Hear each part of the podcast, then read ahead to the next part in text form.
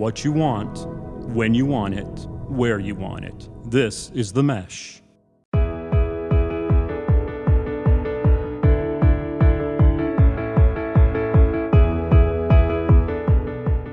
Hello, everyone, and welcome to the FORE! Cast. We are your connection to the who's who in the game of golf. We hope to make you laugh, learn, and win, and grow your golf IQ. I'm your host, Allen Burton, Director of Instruction for the Allen Burton Golf Academy at Lake Hickory Country Club in Hickory, North Carolina. I'd like to thank our listeners for tuning in, and you can find us on themesh.tv and all your favorite podcast platforms such as Apple Podcasts, Spotify, Stitcher Radio, iHeartRadio, and Google Play. Be sure to check all the other programs out on themesh.tv as well, and they're all produced right here in Western North Carolina. Uh, today, I'd like to discuss with you uh, an opportunity to improve as a golfer your practice plan. Uh, how many of you are spending time on the range and you're not seeing the fruits of that labor? And we want to discuss some ideas that might help you structure uh, more fruitfulness, uh, more productivity out of your your your practice plans. So, a couple ideas we'll we'll get into today, and I'm looking forward to this uh, sharing with you and, and what I see the golfers that I coach struggle with when it comes to practice. Um, you know, the driving range is is where you think you want to practice, and of course, uh, our industry kind of guides you there uh, out of convenience. And I want to discuss what the practice range offers that doesn't replicate what the golf course is going to require. Uh, one of the ideas that we get on the range, we've got a, a, pile of golf balls there in front of us, and we've got this perfect grass. It's level, there's no unlevelness to the range typically. And we've got our seven iron in our hand, and we might hit 37 irons in a row off of that perfect lie, off of that flat terrain and then the golf course is not going to ever create that opportunity for you. So you're actually practicing um, something you're not going to ever do on the course. You're not going to hit 37 irons in a row off of perfect flat level lie. So let's think about the dichotomy of, of practice versus play and what the driving range offers. And, and it offers convenience. So you want to go um, in, into a, a, very specific type of practice when you have to use the driving range for your practice. And we want you to understand that is a called we call it a block practice environment. Uh, it creates convenience for you to work on skill acquisition. You might find it convenient um, to stand there and repeat the golf swing a lot. And the other thing that happens in that practice on the range is you're not putting any time between swings. You're not spacing uh, one swing from the next. And of course, the golf course is going to space your swings. You're going to hit a drive, and it may be six to 10 minutes before you hit your second shot on a golf course. So you have to understand the driving range is not putting the spacing in between your swings. Uh, but again, for skill acquisition, uh, I see golfers on the range typically with a bag of balls or, or sometimes two or three bags of balls and I can tell that golfer's really not aware of how to improve a lot of the times.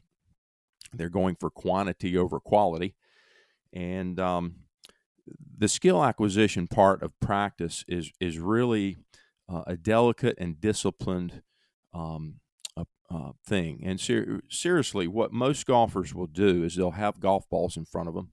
They'll begin hitting balls, and each shot they hit they somewhat analyze the performance as being an error. Uh, and then the very next ball, they're trying to make a swing that eliminates the error that was in the previous swing. And they'll hit that shot, and there might be a new error in that second swing. So the third ball is now trying to make a compensation for what the second swing error was. And that process goes on for about 30 minutes to an hour uh, where they're making a new swing compensation on every new ball. So there's no repetition of working on a specific skill. It's trying to correct an error, and that error, and they're chasing their tail. So by the end of the practice, they're tired, they're frustrated, probably not any better. If, in most cases, they're worse. And so that's a very typical driving range block practice that you see and the golfer needs to go to that block practice environment uh, when it is a block practice um, approach and when it's most appropriate and develop a skill and understand what skill they're trying to develop. And what I find most golfers do not have, and this is the first skill that I would want them to work on, is they do not have the skill to control the lowest point of their golf swing. The club itself is going to swing down to a lowest point, and we in golf instruction refer to that low point um, as a very important skill. The club, for instance, we're hitting an iron shot off the ground. Should the club touch the ground? That's an interesting question. And as most golfers try to hit an iron shot, when they touch the ground, they hit the ground behind the ball. They hit the ground first. And they recognize that as a fat shot or a, a, a bad golf shot, as they might say. And the very next swing, their attempt to correct that generally is to get the club to not touch the ground. So now you have a second error, which is a thin shot, a skull or a, a top shot, or even miss it altogether in some cases, depending upon the golfer's ability to control their low point. And what they do not recognize is in both cases, the error was actually the lowest point of the swing was behind the ball. The one in the ground hit the fat shot, the one out of the ground hit the thin shot, and they go back and forth between lowering and raising the low point and playing poor golf. So, what that golfer doesn't understand is their low point needs to move forward to properly strike an iron shot. It needs to be low enough and forward enough to strike a solid shot. When the ball is sitting on the ground, that is an absolute requirement for striking the ball solid. So that skill, low point control, honestly might be the the very very thing that's keeping this golfer shooting high scores. Uh, we find that golfers that have a low point, uh, oftentimes four inches in front of the golf ball with a typical iron shot, are pretty good ball strikers. Um, uh, generally, tour players have a low point three to five inches in front of their golf ball when they hit irons off the ground. So that skill has to be learned developed and understood. Uh, you might be working on that skill for quite some time, but until you have that skill, you're not going to become a great ball striker. Uh, so that's very important. Block practice could be used to develop that low point control. And if you have trouble with it, you know, get with a good golf instructor and let them help um, discern why you're having challenges with your low point. But that would be a very important skill to acquire. This podcast is sponsored by Jackson Creative, a custom communication agency located in downtown Hickory, North Carolina, specializing in online content creation. To learn more, visit thejacksoncreative.com. Jackson Creative, we tell your story. Uh, the next concept that we need to discuss away from block practice, how much random practice do you do? And what is random practice? Well, random is simulating what the golf course is going to ask for. You might use the range for convenience, but on the range, are you practicing random shots with random clubs to random targets and random lies? That means move the ball into a divot, hit a nine iron to a specific target. The next swing, tee the ball up, hit a driver, define a fairway on the driving range that is the fairway for a particular hole that you might play, and hit that tee shot. In doing so and practicing more random, you can simulate playing a golf course. Play a course in your mind that you're familiar with, hit the tee shot that the first hole is going to require. The very next ball is going to be the approach shot to that hole, and so forth and so on. Play the golf course in your mind, creating as many random swings, random shots, random clubs is going to simulate more what the golf course is going to require. Those are some ideas. Certainly, most golfers never make it to that random phase of their practice very often.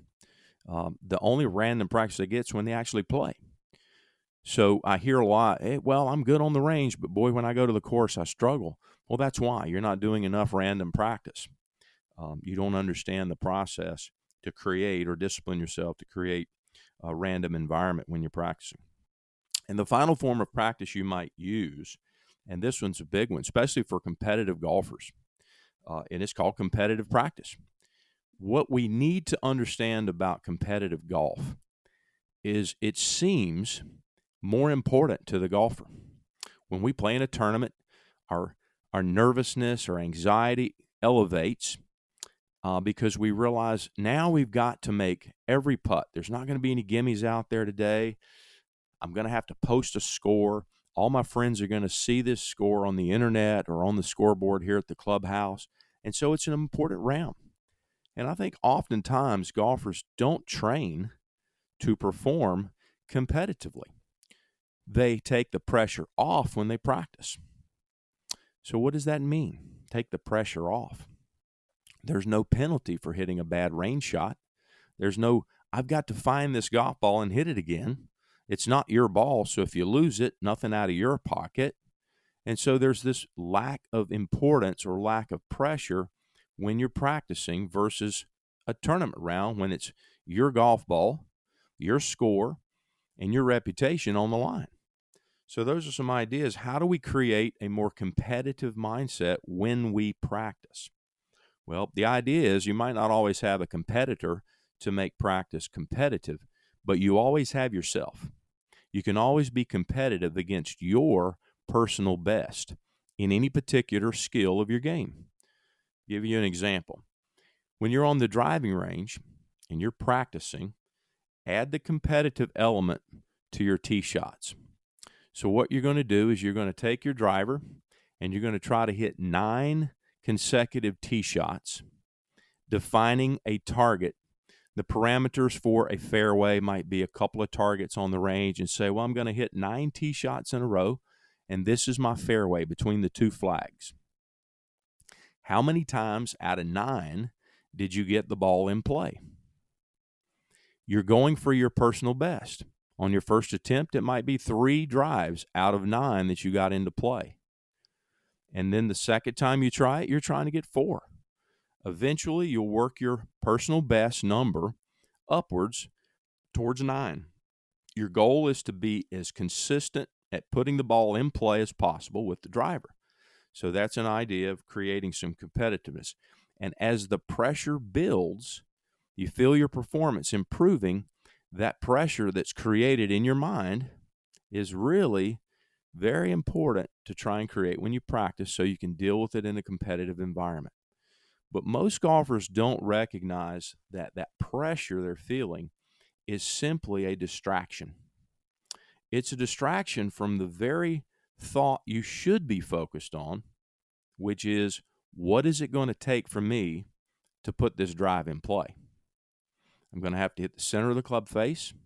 I'm going to have to have the club face pointing in some direction that's going to start the ball. And then I have to swing the club so the path of my club matches up well enough to my face so the ball doesn't curve out of play. So we have to manage some things. We have to hit the ball solid. We have to have the face and the path coordinated so the ball can be in play. And if you're thinking about what if I miss this fairway? What's going to happen? I'm going to make a bad score on this hole and ruin my round. You've simply distracted yourself from what you need to be focused on, which is managing your face, your path, and your centeredness of contact and getting a good golf swing. Making that shot happen is more important, and, you, and your focus has to be driven towards achieving a good golf shot, not what the results are going to be if you hit it out of play. So it's more of a process thought versus a result thought that's going to keep your mind where it needs to be at that moment to hit a good shot. And again, back to competitive practice, you can set up any competition against yourself and establish your personal best. From five feet, how many putts in a row can you make from five feet from random slopes and let that pressure build when you get to your personal best, trying to do better every time you do it. And then you'll see your your practice start to create some some benefit in your game. So we've discussed some ideas. Block practice, that's where you go for skill acquisition, maybe low point control or working on something with trajectory or a face to path relationship to control curvature, but you're going to spend some time in block practice. Most of your practice should be done in random and then additionally in a competitive way, trying to better your personal best performance. So use these ideas randomness, make it appropriately difficult for you. Don't don't practice one foot putts. Practice three foot putts. Practice four feet. Where does it become difficult for you? At that distance from the hole where you have difficulty in keeping your string of making putts in a row going, that's where you need to spend time. Uh, everyone needs to understand that concept. It's very similar to uh, the game Limbo. Where does the bar come where you start to bump your head? That's the difficulty. Uh, also, add the spacing element between your shots as you practice. In other words, put time in between each of these putts. Just like you're going to experience on the golf course, there's going to be time between between shots. So, my ideas are, are simple. I hope you can take these practice ideas into your next practice and get more quality out of what you're doing. And for you, developing the perfect practice plan might require you give me a call. I can help you put that together through a proper evaluation of your game and see where your skills are. And certainly that's what I do on a daily basis. I would love to help. So you know how to get in touch with me. I'm Alan at alanburtongolf.com. Uh, please give me a shout if we can help you in any way. And that's our uh, conversation today. So, perfect practice plan uh, so you can take it to the course. Uh, we're moving out of the golf season a little bit here in the fall of the year. Some some great weather left to play, but uh, as your game has been, uh, uh, you know, analyzed and assessed, take inventory of where your skills are, and if you need help, reach out. Let me help you. I'd love to do that. So, again, how are you going to survive in the jungle if you lived your entire life in a cage? That's one of my sayings, and I think it's it's really interesting. You know, we we spend our time on the range. That's kind of like the cage where everything's controlled, everything's consistent. You never have to fight for your food, so to speak. Uh, but when you get on the golf course, it's a jungle. Uh, a lot of unlevel lies, a lot of different shots. Uh, you have to manage yourself to survive uh, in that changing, variable environment. And boy, if you add the the uh, pressure of competition to that environment, things change uh, quite a bit. So let's get you prepared to play your best golf here in the fall of the year. So give me a shout again. Thanks for listening, and uh, hope this helps your practice plan uh, improve as you move into the fall of the year. And best of luck to you out there, golfers. Thanks so much for listening. I'm Allen Burton, your host, and you've been listening to the FORE! Cast. Have a great day.